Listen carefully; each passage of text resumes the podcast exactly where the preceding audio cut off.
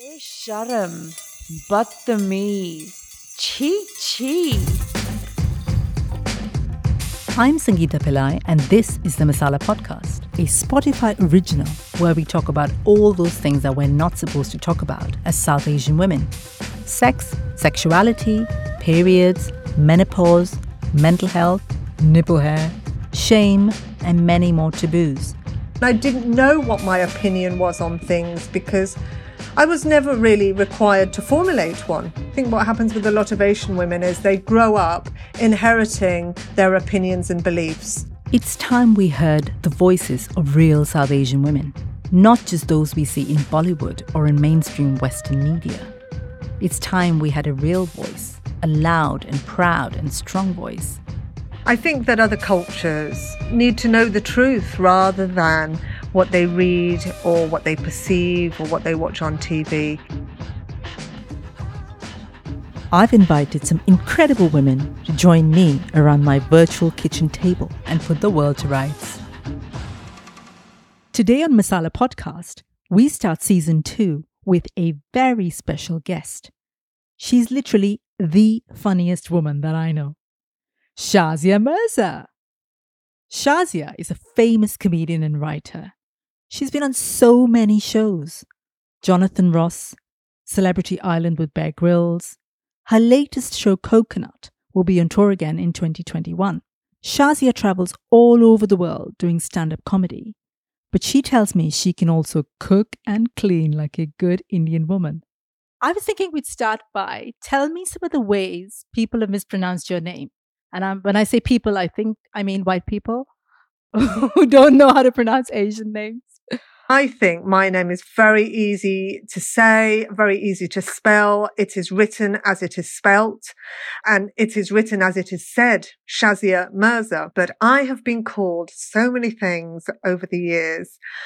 I was once introduced on stage as Shava Minzad. Not only has that person got all the letters mixed up, they added new ones. They made, they gave me a new name, Shava Minzad. That is how I was introduced once on stage at the comedy store and all the other comedians could not stop laughing. They thought it was just atrocious. I have been called, um, Meera Syal. I was stopped at Chicago airport once and asked if I was Malala. And it's not not even a joke. I are are you Malala? Oh, I know who you are. You're Malala. No, I'm not Malala. And then he said, "But do you know Malala?" I said, "No, I don't. I don't know her. Never met her." and I was once on a beach in St. Lucia in the Caribbean. And a white woman came up to me. She went, Oh my God, I can't believe it's you. And I thought, Oh my God, somebody has recognized me on the beach in St. Lucia. I mean, on holiday. And I just stood there and she went, Oh my God, you're my GP. What? And I just, you are, you're my GP. GP. Oh my God. That is not oh even oh funny. or that's just so, you know, surreal. Now, I know, I know that we're all laughing at this and this is funny. And, you know, obviously I put these things in my act because they are funny. They are. But I think, um, you know, the deeper meaning of this and the broader context of this is that Asian women we all look the same. We are all the same person. And if there's one of us in the media, then we're all that person. We're all Meera Syal. And that's the only Asian woman that exists and the only Asian woman that you know and can relate to. They are shocked and horrified and really um, kind of mortified when I say, uh, no, actually, I'm a comedian. And they go, oh my God, yeah, yeah, yeah, of course, of course. I, I know who you are. I know who you are clearly you can't uh, recognize me as an individual. You call me Syal, who looks very different to uh, me. Uh, yeah. But to a lot of people, so I think it's a subconscious thing. I really don't think it's a deliberate thing. But to a lot of people, that is their only recognizable person that they've known in their life. And I don't think it's racist. I really don't. I think it is a subconscious thing but as we all know, if we don't talk about it and if we don't address it, it does become racism. Exactly. And I think all the more reason to have more South Asian women doing more things. To be on a holiday in St. Lucia on a beach, in my bikini, by the way, Sangeeta, and to be mistaken for your GP, I just thought that's just a step too far, really. That's a just, whole just a, other level. This, it's this, just, me, it's just too much. this makes me feel better because I had a boss who called me Sangeeta for four years. Despite me pron- correcting her, I corrected her about six times in those four years. And then I just gave up. I said, if you can't be asked to pronounce my name, Sangeeta, could I speak to you for a minute? I'm like, I'm not Sangeeta, I'm Sangeeta. There's a difference. Uh, She just couldn't be I bothered. think I, think a lot of times we've been very polite for a long time. Asian women in general have been very polite for a long time. We are very polite women. That's how we've been brought up. That's how we behave. And I think we've reached a point now uh, where we are really angry and we are really um, saying what we really think and really expressing ourselves like we haven't done before because we've had enough. And it's not just the name thing. I mean, obviously it, it goes so much bigger than that, but the name thing is just one thing is that in the past we've been polite and we haven't corrected people. I haven't corrected people. You know, I've, I've let them just call me what they wanted. And now I think it's different. I definitely think it is. And I think getting angry is sometimes a good thing, isn't it? Oh yeah. You Oh, have to get angry Yeah. Before people get up and do something about it.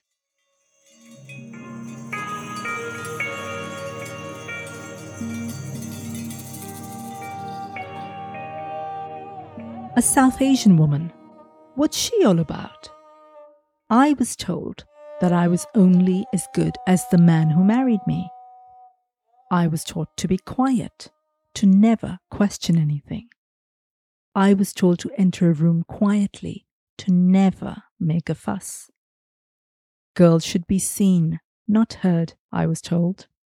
And I was also told never, ever to be angry to wear a smile, even when I was raging inside.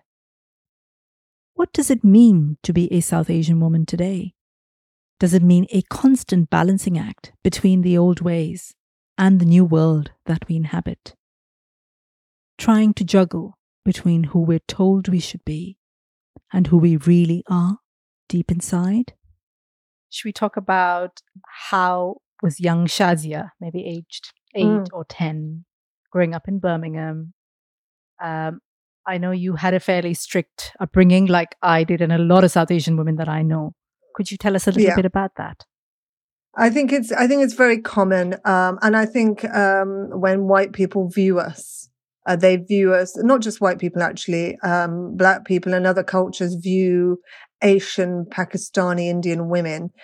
They view us all as having the same upbringing, which is not true that we have the same upbringing, but we definitely have similarities in that often, broadly speaking, we are brought up very strict and polite and subservient and dutiful. And that, yes, there is a lot of emphasis on marriage, that everything you do in your life as a girl is to be a good wife. That is what you're going to be at the end of the day. So how you look, how you cook, how you are educated, how you dress and how you speak to people uh, from a young age, two, three, four, five, six, seven years old. It all has to be right so that when you reach your early 20s or even younger than that, then you're going to get a good husband because you are a good Asian woman. And I think that was exactly for me. You know, I was brought up in Birmingham where it has a, uh, Birmingham has everything, you know, has every culture, every religion, every language is spoken. I mean, you know, I was brought up, uh, I had Sikh friends, Hindu friends. Um, I went to school. I had a lot of Irish friends, Asian friends, Jamaican friends, because Birmingham has that, you know, I had loads of immigrants come over in the 60s and 70s. And there was a lot of Afro-Caribbeans, a lot of Irish, Ugandan, you know, Jewish. So I knew everybody of every kind of race. And I think that's a privilege that you have growing up in that kind of environment because it's just normal to me to know those people, to see those people, to hear those languages. And my family was strict. My, my I've got three brothers. You know, I, it was a very um, masculine household. Uh, my father is a Pakistani father, came from Pakistan in the 70s, a total dictator, a very strong man, very macho. Three brothers, they were brought up in the same way to be men, men, men, men. You know, you've got to be masculine and the women have got to be feminine. But you know, I'm brought up in a house with four men, domineering, strong men. Obviously, I was going to be a strong woman. It just was going to be that way is that I would have to stand up for myself. I would have to speak up for myself. And I, I, I didn't, you know, growing up, I didn't have a voice because it was drowned out by the other voices in the house, by the very uh, strong father figure and three masculine brothers. So as a woman, I didn't have much of a voice. You know, my opinions didn't matter that much. I was never asked, for instance, what do you, Shazia, what do you think of this? That was never asked. So, you know, if there was a program on TV, nobody would ever say, Shazia, what do you think of that? Do you mm. think that's funny? No, I, I was never asked my opinion and therefore I didn't know how to give it. And I didn't know what my opinion was on things because I was never really required to formulate one. So for a long time, and I think what happens with a lot of Asian women is they grow up inheriting their opinions and beliefs and they inherit them from their parents and from their culture and their society. And it isn't until they grow up and leave home that they realize, actually, I don't think those things. I don't believe those things. I don't think it should be that way. Um, but you don't know that for a long time. You know, it wasn't till I'd gone to university. I did a couple of degrees and I started traveling the world and I became a comedian. It wasn't really till I became a comedian that I realized actually everything I've brought, been brought up with, I don't really believe that. I don't think that. Those are my parents' views and I inherited them without questioning them. But now I don't think those things. I don't believe those things, you know. I don't have those views towards certain groups of people. I don't. But, but no, but, but you can only get that from being educated, I suppose. Was it quite a difficult transition? Because I think within our culture and families, so much of that sense of belonging and culture comes from feeling a part of a community and a family. And then sometimes when we form opinions that are different from that, that's quite hard. You know, it has was for me. So I wondered if it was anything like that for you. Yeah, it is because you feel guilty. You feel like you're a traitor. You feel like you've let people down. You feel that you are not Asian enough or that you're not Asian anymore. Uh, people accuse you of being a coconut, uh, being too white, uh, being too uh, full of yourself, you know, being a um, kind of a disappointment to the culture simply because you think a different way. I think that, you know, being an Asian woman, there is a sense of guilt that you never get rid of in your life. I think you will always carry that guilt for as long as you live that you were in some way not good enough, not Asian enough, not dutiful enough. You didn't marry the right person. You didn't do the right career. And then even my friends who did have arranged marriages and did get married and do the supposedly right thing, they still feel guilty and they wish that they had lived another life where they did do their own thing. I think that as an Asian woman, there's a burden that you carry that, that you can't really explain really, but it's it's it's about being brought up in two cultures that it's very hard to balance that. Absolutely and even someone like me i was brought up in india. It's so difficult to then transition from kind of my own family's expectations of me and then say actually i don't agree with all of the stuff you're saying and i'm going to go do something completely different because then you lose the there is a choice and there it's a hard choice i think for a lot of women I think I loved what you said earlier. It's this it's always this kind of almost baggage we have to carry. Every single one of us that doesn't conform. And even the people who conform are thinking, oh my God, what if I hadn't? So it's this weight I think we carry. And I think there's a part of us that always conforms. Like I'm a stand-up comedian. I mean, I did. I mean, it's like being a prostitute to a lot of people in my in our in our culture. But I, I became a stand-up comedian. Uh, I was I was the first Muslim female stand-up in Britain, so I didn't have anybody to compare to, nobody nobody to ask advice from, nobody to kind of emulate. I didn't see anybody like me on TV. I was out there on my own, didn't know whether I was doing right or wrong, didn't have any support. And then I, I do this thing. And, and I think when you go out on your own in any way, whether it's the job you do, the man you marry, um, the life that you live, once you do one thing in one area, I think you have to live your entire life in that same kind of way. So I became a comedian.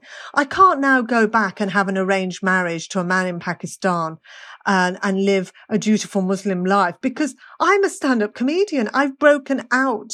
So I now have to live my life in every other area in the same way because that's what I believe in. That's how I've stepped out on my own. And that's really scary for a lot of women to do. And I, and I realize and I understand why there are no other Muslim women doing stand up in Britain before me, and now there's only three of us. Why there are so few Asian women in the arts, why there are so few Asian women in sport, or any of these areas that we don't see Asian women in, and therefore when you're on a beach, uh, everybody thinks that you're their GP. It's because we're not out there. And I understand why, you know, it goes back a long way. But once you've lived your life out there in one area. I think you have to live your life in every area like that. And I think you often feel guilty about that. And there's a part of me that is still really subservient. Like there's still a part of me that wants to get my chapatis round. And there is still a part of me that, you know, when I get married, I will cook for my husband and I will wash his clothes and I will look after him because that's what I know. That's innate in me that whoever my husband is, I will, I will look after him and I will care for him and I will be the good Asian wife. Um, even though I'm a stand-up comedian, there, there's always a part of you that is dutiful because you, you feel that's your obligation. And I don't think you can get rid of that you can't. And the thing is, you know, I find myself doing some some very Indian things. Like I had a friend over this weekend, and I kept cooking. And I was like, I was making lunch, I was making breakfast, I was making dinner, I was washing the dishes. And then I'm like, okay, what am I doing here? You know? But it's the thing we've grown up with because that's what my mom did. You know, like anybody came home, you fed them and you fed them and you fed them again. It's such an Asian thing. And it's, it's such an Asian thing for women that they feel that yes. they, they must be in the kitchen and they must serve everybody and look after them. And I, I do, I, I feel that and I, I don't know how to stop it. Like, if I find, if I see, if I feel like there's an, there's an old man who's sick or something, I feel it was, it's my obligation to go and look after him, to take food round to his house. Whether I know, whether I know him or not. Strange old guy. you know? that kind, that kind of thing. I, and it's, it's just something that is innate in us. Let's talk about sex. Yes. Let's, let's talk about love and sex. Nobody talks um, about sex more than Asian women. Um, Asian women talk about sex. I, I remember going to the mosque once and I met this woman. I'd never met her before. And um, she said to me, you know, I really shouldn't be here because I've just had sex and uh, I didn't have time to wash. I'd never met this woman before. And we're standing just about to go into the mosque for Friday prayers. I really shouldn't be here. I've just had sex. I mean, I mean, you just, I never even heard that in a nightclub. My Muslim friends who are very religious wear hijab, jilbab, uh, niqab, covered head to toe. The amount they talk about sex, I mean, they should be banned from public life because they are all they talk about sex in the supermarket. They're talking about sex. Go around to their house. They're talking about sex all the time. And I don't know if it comes from repression that when we were growing up, we weren't allowed to talk about it, or we're not allowed to talk about it now because we don't do it. Do we, Sangeeta? We don't do it. No, we really don't talk about sex. It's all hush hush and chi chi. We don't, and we don't do it. We don't actually do it. We are so. We pretend like nobody's ever had sex and our parents kind of magically produced us we don't see it anywhere. Like growing up, like in Bollywood, uh, you know, we, I grew up in India, so everything was Bollywood. It's the two flowers kissing. That's all you saw. So I was like, why are these two flowers kissing? And then there's magically it's a baby nine months later. And nobody has sex till their wedding night. You know, that's what they all say. This. Aishwarya Rai, Shushmita Sen, and all these Miss Worlds. And oh, no, no, no, no, no. We are, no, we don't. We don't do it. Uh, it and everybody goes, and everybody gets on board and goes, yeah, okay, we believe you. Like the whole, the whole, the whole country is on board with this about how a woman Exactly. needs to be projected.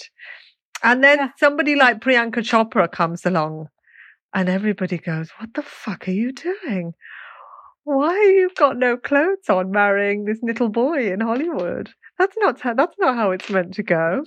Because nobody, you this is a recent thing. Nobody did, nobody kind of did this before, did they?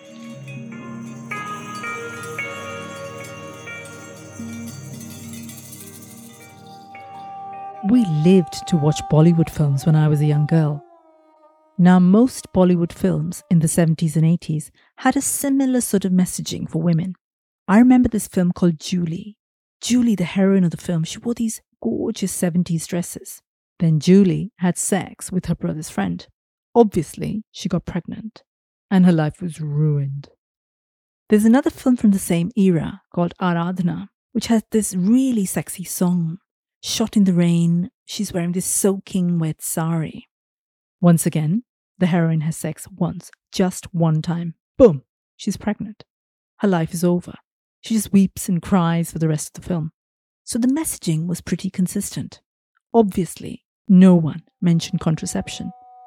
As young women just awakening to the idea of sexual pleasure, 70s and 80s Bollywood was the best contraception you could think of. Do you remember what, um, you know, when you're choosing partners or husbands, do you remember what messaging you got when you were growing up from your parents? The kind of person. I mean, this is going to sound horrific to white people, but I think that other cultures um, need to know the truth rather than what they read or what they perceive or what they watch on TV. I think, you know, especially now, they need to know the truth and it needs to come from our own people and our own community and our own women. You know, I was brought up very typically, you know, I was never allowed to go out with boys and I never did because I was so scared of what would happen to me if I did. I know we hear about honor killings and girls getting killed for going out with black guys and white guys and all of this. When I was growing up in Birmingham in the 80s, there was no such thing as honor killings. That is a thing of recent times, that label honor killings. But it was going on then. It just wasn't labeled as honor killings. Now there is a name uh, for it. There is a law against it. You know, there have people, people have been imprisoned because of it. But when I was growing up, all that happened was, is if you were caught as an Asian girl going out with a black guy or a white guy, you would either be sent back to Pakistan or India to get married because you brought shame on the family, or you would mysteriously disappear, or something would happen to you. And so I was, I was always too scared to do anything with anybody. Also, I went to an all girls school. But, you know, I went on school trips and, you know, I could have done something with a boy if I really wanted to. I was just too scared.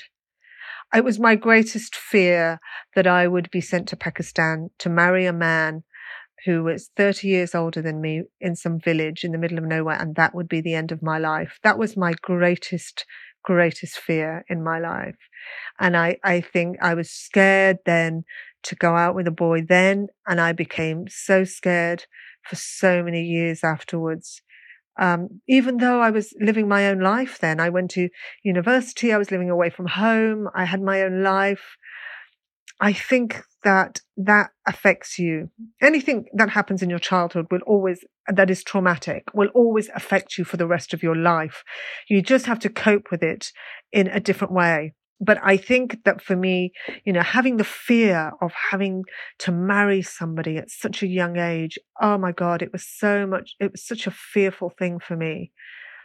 And I always then, for me, what was important was my freedom and fighting for my freedom to live my life how I wanted, to do what I wanted, to go out with who I wanted without guilt, without shame.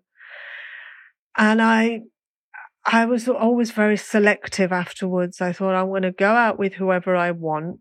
I'm going to marry who I want and it has to be on my own terms and I have to be really, it has to make me really happy.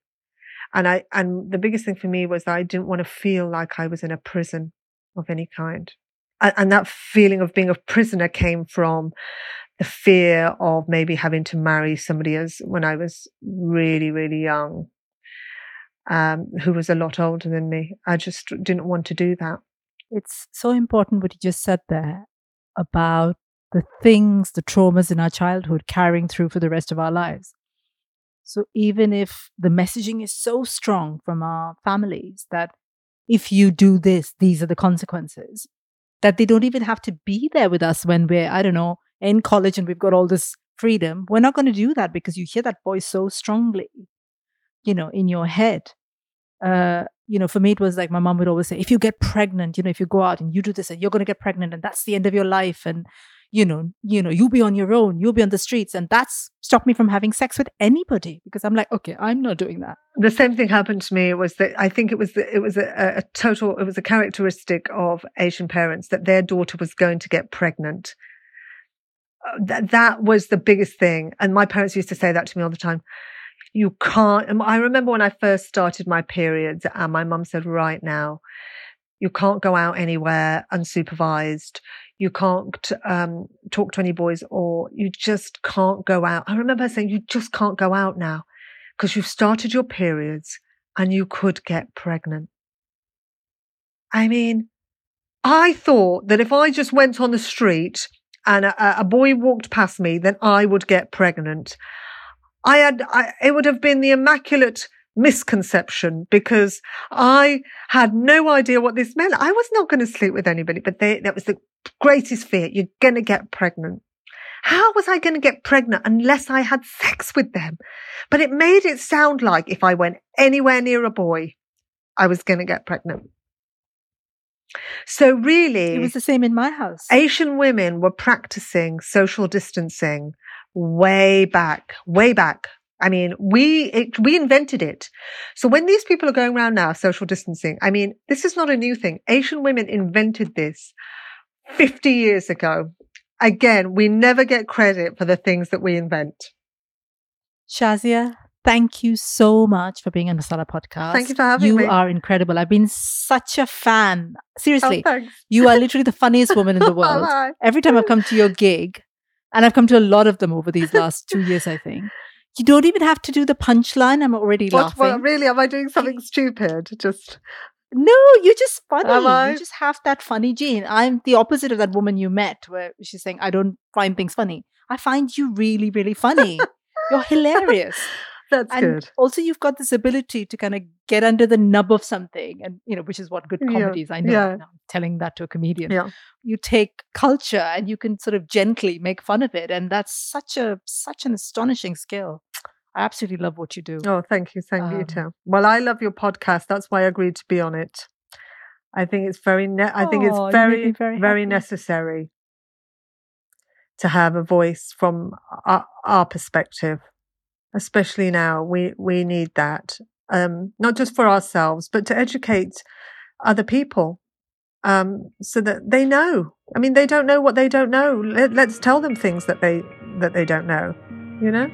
If you've been affected by anything we've talked about in this episode, please head to the show notes where I've listed some information about organizations which can offer help and support. I'm Sangeeta Pillai. Thank you for listening to the Masala Podcast, a Spotify original. Masala Podcast is part of my platform Soul Sutras. What's that all about? Soul Sutras is a network for South Asian women, a safe space to tell our stories, a place to reclaim our bodies, to tackle taboos within our culture, to be exactly who we want to be. Get in touch and tell me your stories about your taboos. Check out my website, soulsutras.co.uk, or get in touch via email at soulsutras.co.uk. I'm on Twitter and Instagram. Just look for Soul Sutras. Masala Podcast was created by me, Sangeeta Pillai, produced by Hannah Walker Brown. Opening music by Sonny Robertson.